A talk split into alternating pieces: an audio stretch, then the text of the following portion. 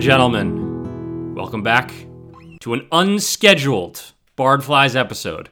Last week we had such a good time talking about the Richard III movies that we decided we wanted to do a separate minisode in the 1995 adaptation with Ian McKellen in the title role. I'm James Smith.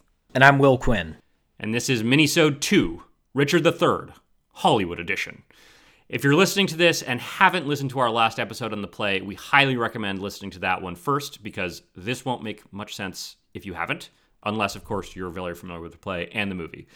So, Will, before we get into the meat of talking about the adaptation, I think we should just give a little gloss on the aesthetics of this film and how it departs from the classical medieval setting that the play obviously was written for. Yeah, so this this film takes Richard III and sets it during the interwar period in England, and it essentially deals with Richard as that's that to be clear that's the interwar period between World War 1 and World War 2 right? Yes, correct. Yeah. So it's it's Richard as a proto-fascist and his rise to power in the wake of a bloody war and navigating through all of the nobility of the era. So there's a sort of Wallis Simpson character as an American queen.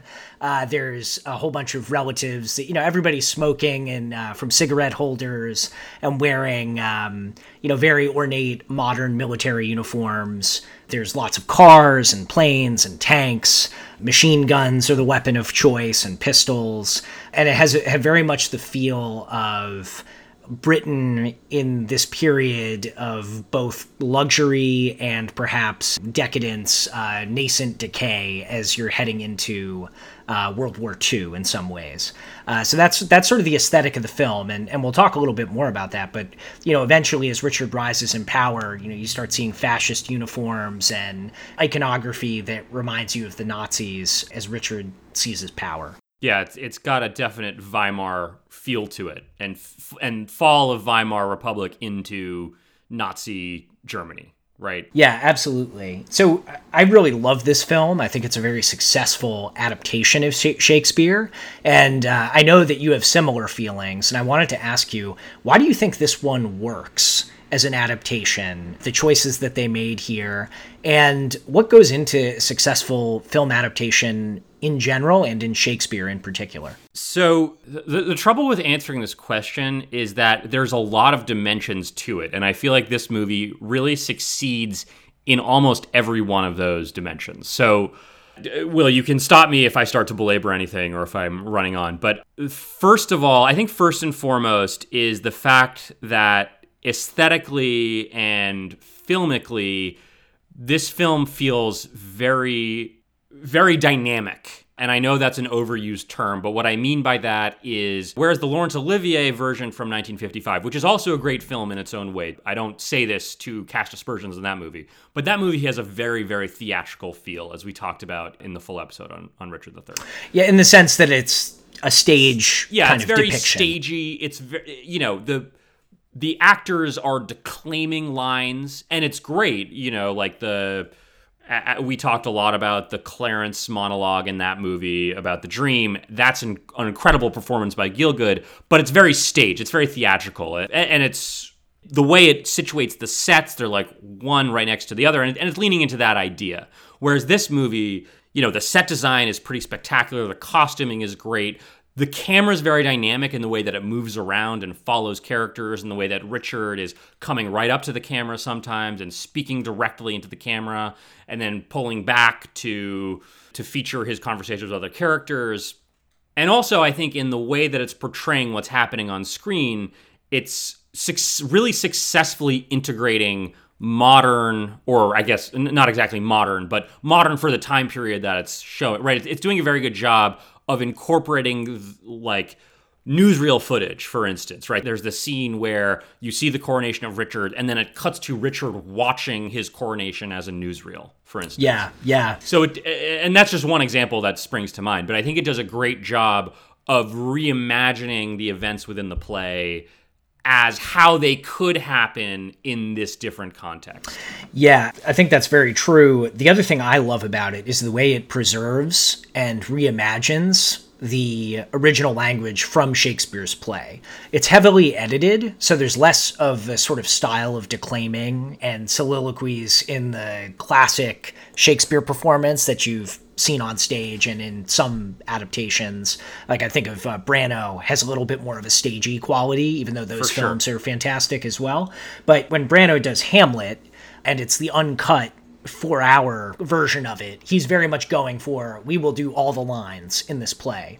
And this, it's very artfully edited, but they don't throw in a whole bunch of modern vernacular. Um, Yeah, and to to the degree that there are changes, I, I don't know this for sure, and I did find myself wondering at various points if the interpolations were stuff from other Shakespeare plays, which I know they do. For instance, in the opening monologue, there's a light interpol- interpolation from Henry VI, Part Three, I think, but it's so seamless, and you know, whereas I feel like if you watch Shakespeare, you know, if you go to see Shakespeare in the Park, or if you go to a Shakespeare play, it can take a good half hour, I think, before the rhythm of the speech makes sense to Yeah. your ear, you know, This- and, and you yeah. can really follow what's going on. And I was really amazed watching this again at how quickly and easily you can slide into the world that they create, even though it is, I think, pretty much all still in the poetic language of Shakespeare. Yeah, oh, it definitely almost exclusively is, but this is kind of the amazing thing about it is it's the dialogue feels conversational.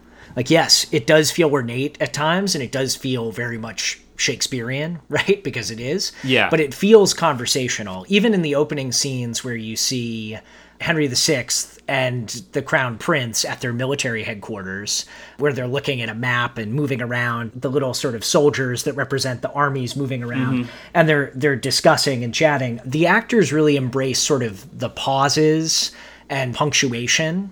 And it feels more organic than somebody just declaiming on the stage, which I think is really remarkable. Yeah. And of course, that scene ends with Richard riding a Russian T 34 tank through the study wall of the headquarters and personally executing Yeah. the, Crown Prince, the Prince of Wales, and the King, uh, Let which me is a brilliant thing. Let me make one other observation about this. Well, not about the scene, but about how the language is made to feel more organic and natural. And there's two things. One, I think that this, not that the importance of this is not obvious and self evident, but it really does drive home the importance of great actors. And I have to say, throughout, I mean, McKellen is incredible, but throughout the film, I feel like all the performances are really pretty uniformly excellent, at least of the the really featured characters, right? Bening is great. Honestly, Downey Jr. is really good in this movie.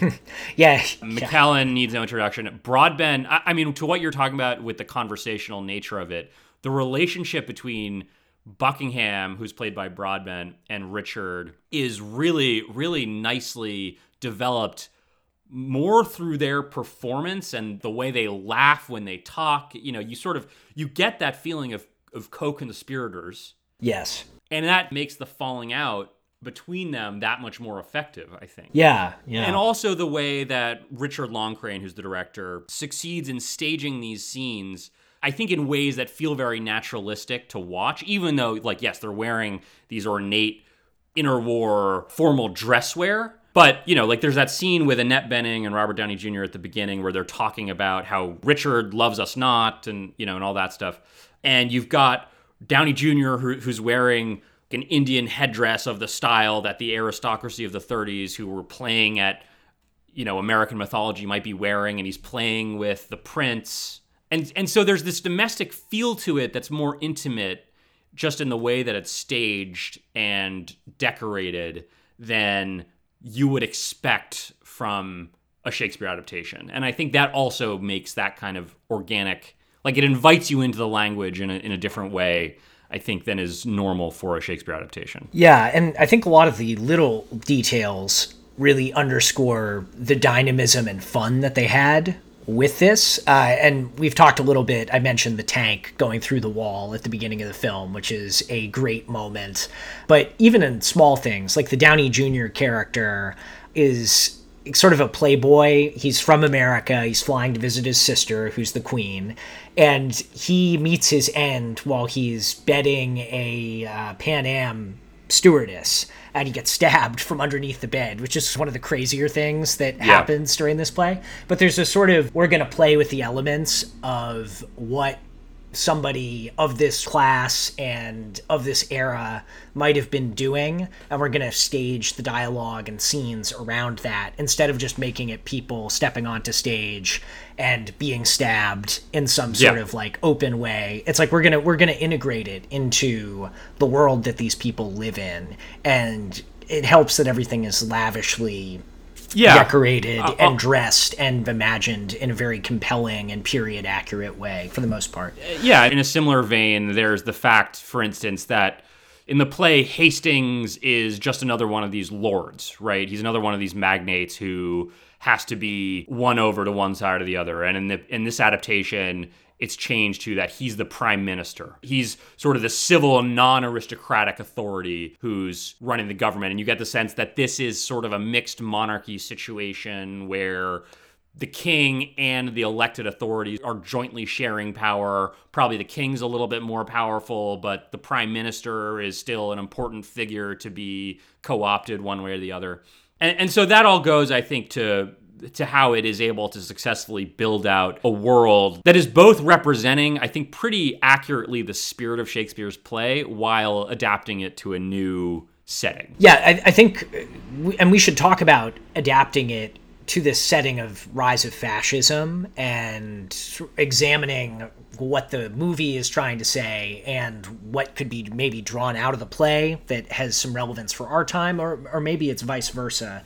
And you know, I think I think that there's an interesting question here of how Richard actually exercises his rise to power that smacks a little bit of modern politics, or at least politics of the era in which the the film is depicting Weimar era Germany, Britain in the interwar period when you had the British Union of Fascists running around, and you know efforts to kind of co-opt the king at the time by the Nazis in the mid 1930s. So there's there's some interesting elements there, and there's one scene in particular that stands out to me about how Richard exercises his power, which is when he and Jim Broadbent are at this stadium and they more or less plan this entire scene where they approach Richard and ask him to be king.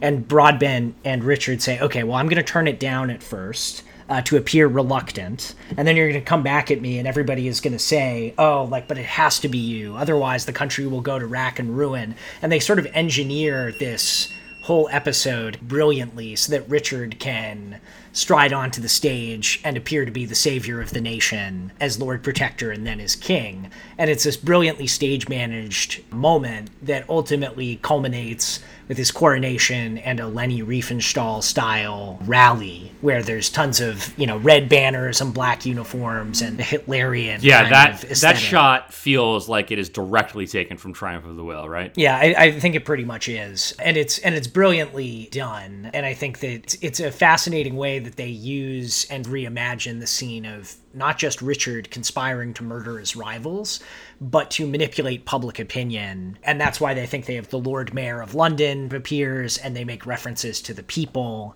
You know, the people have not discussed Richard, they haven't acclaimed him, and that's why he turns to manipulating them through the theatricality of politics in some ways, of appearing to be the reluctant savior of the nation, which is sometimes how these dictators rise to power, right? Or rose to power historically. Yeah. So I had uh, exactly to this point. One of my big questions coming out of the movie was Does this movie use fascism to tell us something about Richard III, the play, or does it use Richard III, the play, to tell us something about fascism? And maybe more generally about regime breakdown. And my initial thought was that the interplay between those two things was primarily that the play could tell us could have relevance and tell us something about a what feels like a very modern phenomenon. And then I'm, as i'm thinking about it more i do think that also that modern phenomenon can become a way in for a modern audience to understand and feel that the play is accessible. But i, I think the thing that came that really struck me was the way the play succeeds or excuse me the movie succeeds in showing this creep from the opening which is the victory in war and richard standing at the podium giving a toast which then becomes the revelation in the bathroom that actually he's going to plot to take the throne.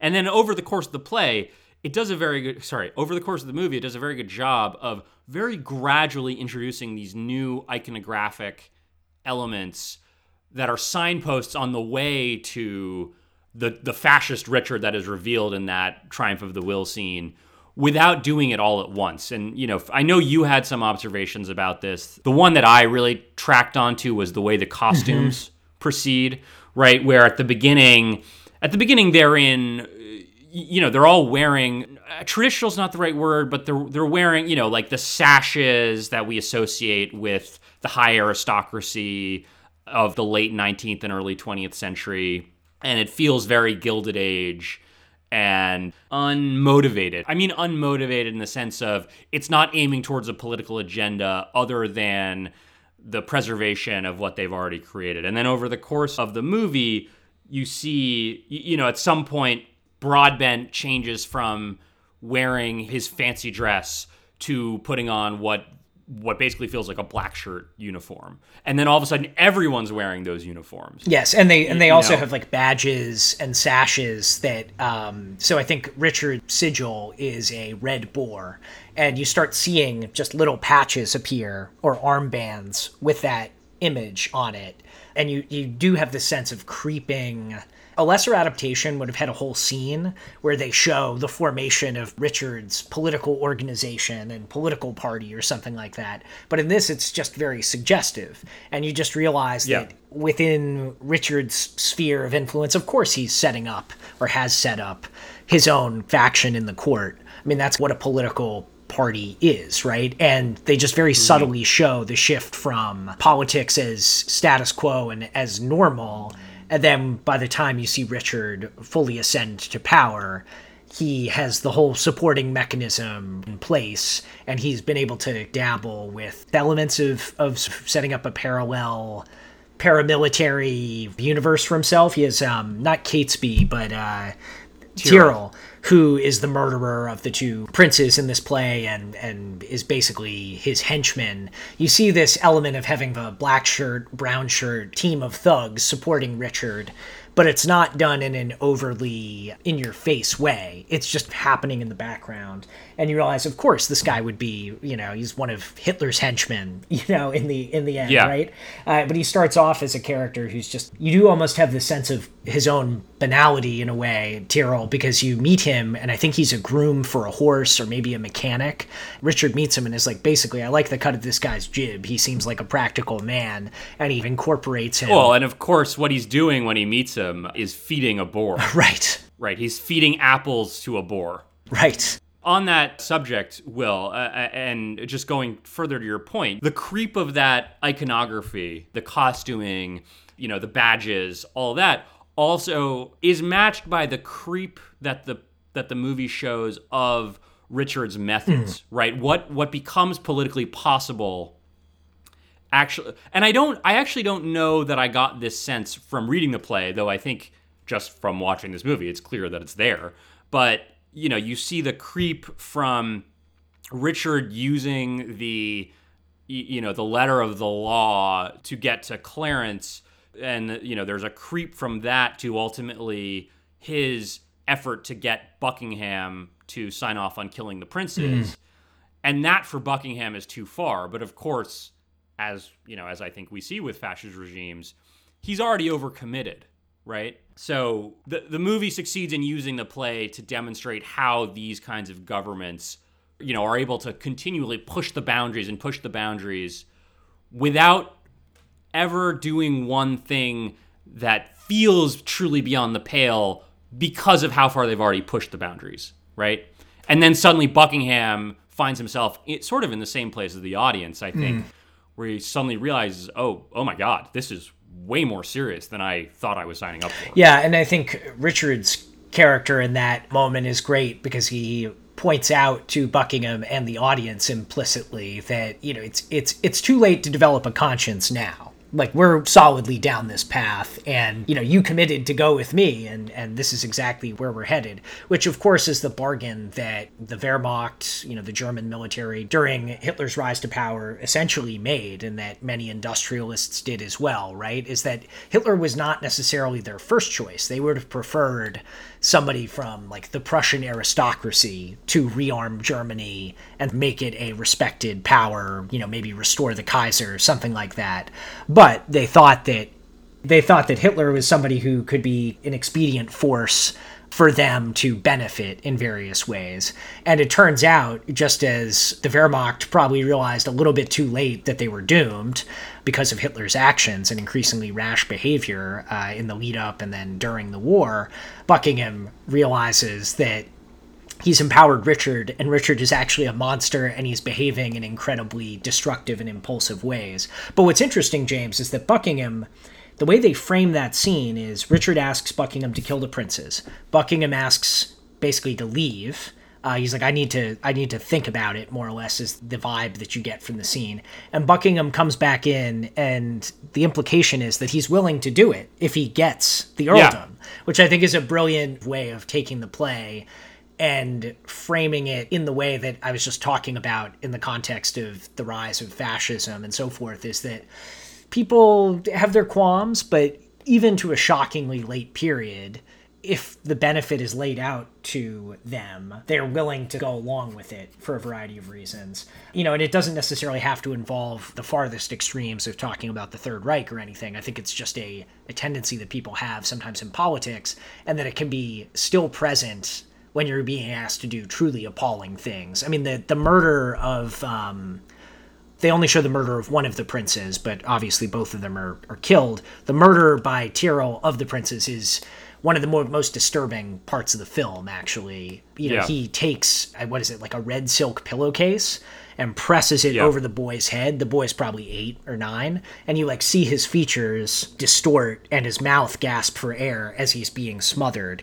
And it's just a, a horrific, a horrific image and and it's just it's played very very well. But you realize Buckingham, perhaps if he had gotten that earldom for Hereford, he would have gone along with it and engineered it himself.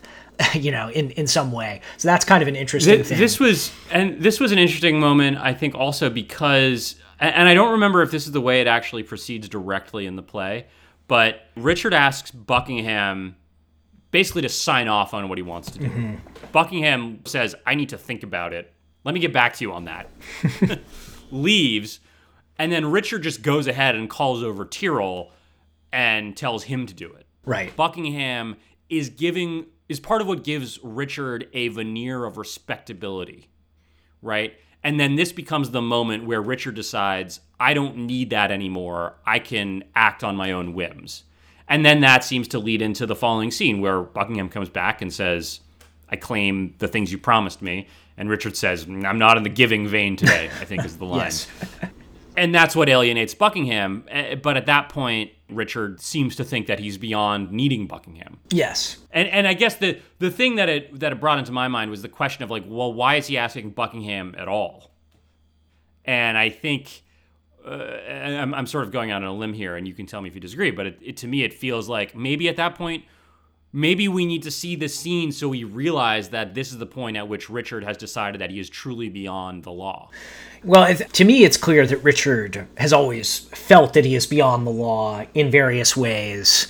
Even he, he wants the veneer of respectability and the law that the law can provide, right? But he doesn't actually care one whit about it in anything but an expedient sense, basically. And I think Buckingham is a co conspirator who helps him maybe manage his network of allies and is sort of the person who can frame what he's doing in a more politically palatable way, which is part of what I think the the brilliant scene where he goes in to Richard before Richard is made king, where they're trying to engineer public acclamation for him, and he hands him a prayer book, and then it's a novel, and he removes the cover of the novel, yeah, and you know has shot. and has McKellen, you know, or has Richard go back out there and pretend that he's been earnestly a prayer, and that the people are disturbing him you know, from his holy meditations, and he goes back out. But there's this element of Broadbent is the one who helps him engineer this facade of legitimacy Whereas Tyrrell is a guy of basically no real consequence other than the fact that he's a bloodthirsty thug on command, essentially.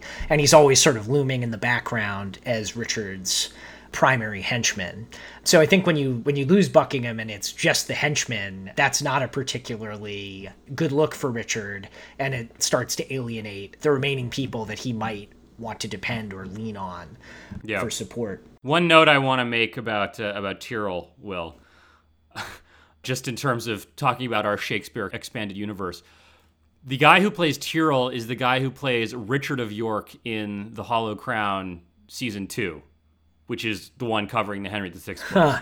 Not Richard Plantagenet, who will become Richard III, but that character's father, the one who kicks off the whole debacle. So And just that, that was just that was just a funny observation. I was like, oh wow, I know who this guy is. And hilariously, you know, you mentioned on our last podcast from the Olivier adaptation, Cedric Hardwicke, who is in the the Olivier version. His son is actually in this Richard III, and he, I believe, is playing. I believe he's playing Stanley actually. So the the the guy who Oh, really? yeah which is kind of hilarious I didn't realize and that. and also the stanley character it's brilliant and this is the attention to detail that this film goes to he is wearing an raf uniform a royal air force uniform and in the final climactic battle there are planes that start bombing richard's army and richard looks up to the sky and says stanley.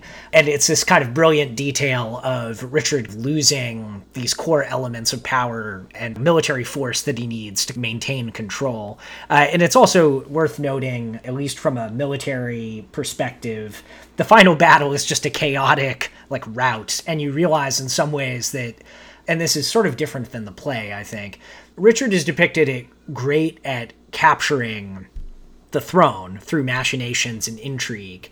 Not so good on the battlefield in this movie. They basically get surprised, you know, they, they're surprised and overrun almost immediately. Uh, the stage direction of the battle is fantastic, not because it's realistic in any way. It's just kind of a jumble of of chaos, but not in exactly the chaos that you might imagine and that actually happens in the world. It's more just like they're totally unprepared and just in a, in very very bad shape uh, almost immediately, which is striking. And of course, the attack begins too when Richard's giving a not particularly inspirational speech to his officers. Extremely uninspiring speech, I would say. Yeah, which is basically like, don't let the invading armies come in. They will, you know, murder your children and rape your wives and steal your land. And they're a bunch of weaklings. Like, if we're going to be beaten, let men beat us, you know? And the guys all seem to be chortling, but then immediately bombs start hitting the train cars they're in, and everything pretty much Yeah, goes to hell. and I th- I think this movie another aspect of that will of that of showing how Richard manages to lose a coalition that could allow him to win is that you see him in that in one in the play is a totally bizarre scene of him trying to convince Queen Elizabeth to try to convince her daughter to marry him. Mm. And you see that scene and then almost immediately after not immediately, but very shortly thereafter, you see that she's instead decided to ally with and have her daughter marry Richmond. And you see the wedding, and it, and it all it sort of reverses the way the events play out in the play. And so you see Stanley has gone over to Richmond, and Stanley, I think, was always, at least as presented in this adaptation, has always really been flirting with Richmond. Mm-hmm. But also, you know, the Woodville power base has also gone over to Richmond, and whatever, however much that's been reduced by Richard's actions, when combined with Richmond, it's enough to, you know, to make his overthrow pretty easy. Yeah, I think this is a fantastic film, and it's available on Amazon Prime streaming now. So I, I highly Oh, recommend. yes, that was- yeah. That was uh, that was to be clear. The reason we decided to do this was because we discovered that the this adaptation came available on Amazon Prime, basically coincident with when we released the Richard III Play podcast. Yeah, we we I think it's safe to say we both love this film and highly recommend while you're stuck in quarantine uh, or whenever you listen to this podcast that you go and cue this up. It's, it's a fantastic movie and it's a great way to experience Shakespeare uh, and enjoy him in the modern day. Before we finish, Will, favorite scene in this movie? Uh, I do love the opening scene. The first 25 minutes of this film or 20 minutes of this film are basically perfect, but I love the I love the scene where Richard is making the speech at the victory banquet and then ends up in the men's room at the urinal and then cues in and the audience on the conspiracy. I just think that's brilliantly blocked and staged, and the camera work is fantastic, using the mirrors and you know Richard checking yeah. his teeth, and McKellen just like owns the role from the jump. I love that. That's maybe the second uh, scene in the film, and it's it's great. That's my favorite. I mean, it would be hard. It's hard to top that scene for sure. I did love the scene immediately after the scene where he is talking to Lady Anne, mm. right? Like, so he's in the mortuary with her, looking at the body of her dead husband, and they have this, you know, that very long uh, discussion in the play where he's trying to get her to marry him. And then he leaves, and there's and he's walking through the the hallways outside this morgue, talking to the audience as he goes about this effort and there's such this unconstrained glee mm. at what he's succeeded in doing and it's so deliciously vile i really and it and it really i don't know i was probably keying in it also, on it also because i thought that it really went to that theme we were talking about last week about his desire for domination and how and like how he's turned on by it. Yeah. Uh, I thought it was an amazing moment that really brought out a theme that we saw in the play and made it alive in a way that it might not be on the Yeah, page. absolutely. So. Yeah, great great scene, great movie, great play. And that's our show. Tune in next time to hear us snark about a play of questionable provenance that no one knows about, Edward III. Thanks for tuning in to Bardflies. If you like the show, please subscribe to us on iTunes, Spotify, or Stitcher, share the show with your friends, and give us a glowing five star review. You can also follow us at Bardflies on Twitter and drop us a line at bardfliespodcast at gmail.com.